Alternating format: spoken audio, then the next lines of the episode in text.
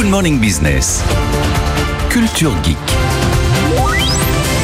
Anthony Morel, l'IA générative est désormais partout dans nos vies. Elle arrive et parfois, on comprend pas bien à quoi ça sert, mais on fait semblant. Ça arrive. Ouais, dans les entreprises. À beaucoup de notamment. salariés. Mais exactement. C'est-à-dire qu'il y a des stratégies qui se mettent en place de, pour donner le change, parce qu'on comprend pas forcément comment fonctionnent ces outils, on va faire semblant de connaître ces outils, voilà, pour ne pas décevoir un supérieur ou pour donner le change à ses, à ses collègues. C'est notamment ce que montre une étude du spécialiste en intelligence artificielle Canva. Ils ont fait une, une typologie des utilisateurs de l'intelligence artificielle en entreprise auprès de, de 1000 professionnels. Et voilà ce que ça donne. Alors, je vais vous laisser choisir la catégorie à laquelle vous, vous appartenez.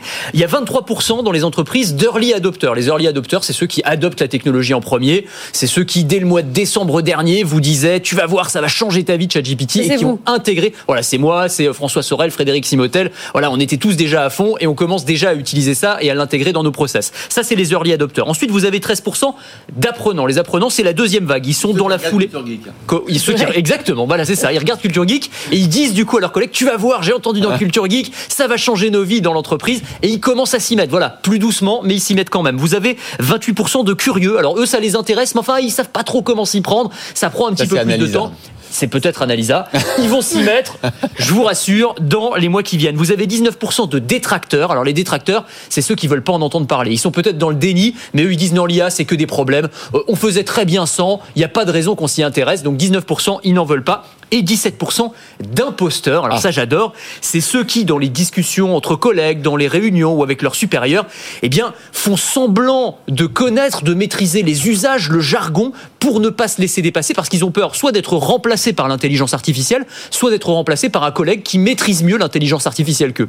Vous avez oublié une catégorie, c'est Allez. ceux qui utilisent ChatGPT et qui font croire que c'est leur travail. Exactement. Alors ça aussi, c'est une catégorie très importante. Vous avez raison. Et ça, c'est une autre étude de Salesforce qui montre ça. Alors il y a 30% des salariés euh, interrogés qui utilisent l'IA en entreprise. Donc déjà, il y a une grande adoption. Et parmi ceux-là, il y a les deux tiers qui admettent qu'ils ont déjà fait passer les résultats obtenus Ah. sur ChatGPT pour leur propre travail. C'est-à-dire qu'en gros, je vais copier-coller le résultat d'un prompt de ChatGPT ou de Bard ou d'autres dans un rapport, dans un PowerPoint. Je vais utiliser des images qui ont été générées par Midjourney euh, pour pour les miennes dans des métiers qui sont créatifs parce que je manque un petit peu d'inspiration ce jour-là. C'est vrai que c'est très tentant parce que c'est un gain de temps parce que les réponses apportées sont quand même assez qualitatives en général, mais effectivement, d'un point de vue éthique, c'est assez euh, discutable.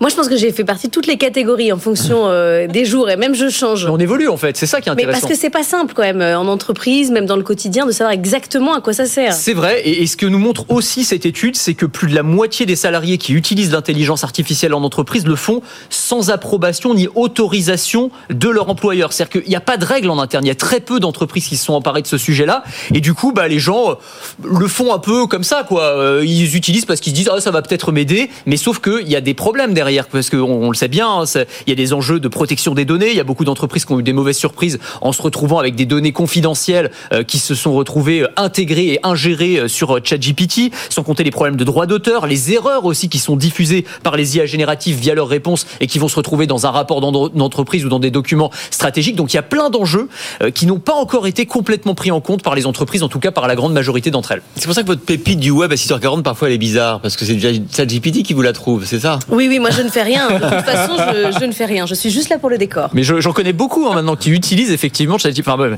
même moi, je m'en sers euh, quasiment au quotidien maintenant hein, pour euh, Ah. Ça y est, démasqué. chroniques écrites par euh, ChatGPT. Et si vous aimez la tech et l'innovation, je vous propose de me retrouver dans Le meilleur reste à venir. C'est le podcast qui veut vous donner envie de vivre en 2050, à retrouver sur le site de BFM Business et sur toutes les plateformes.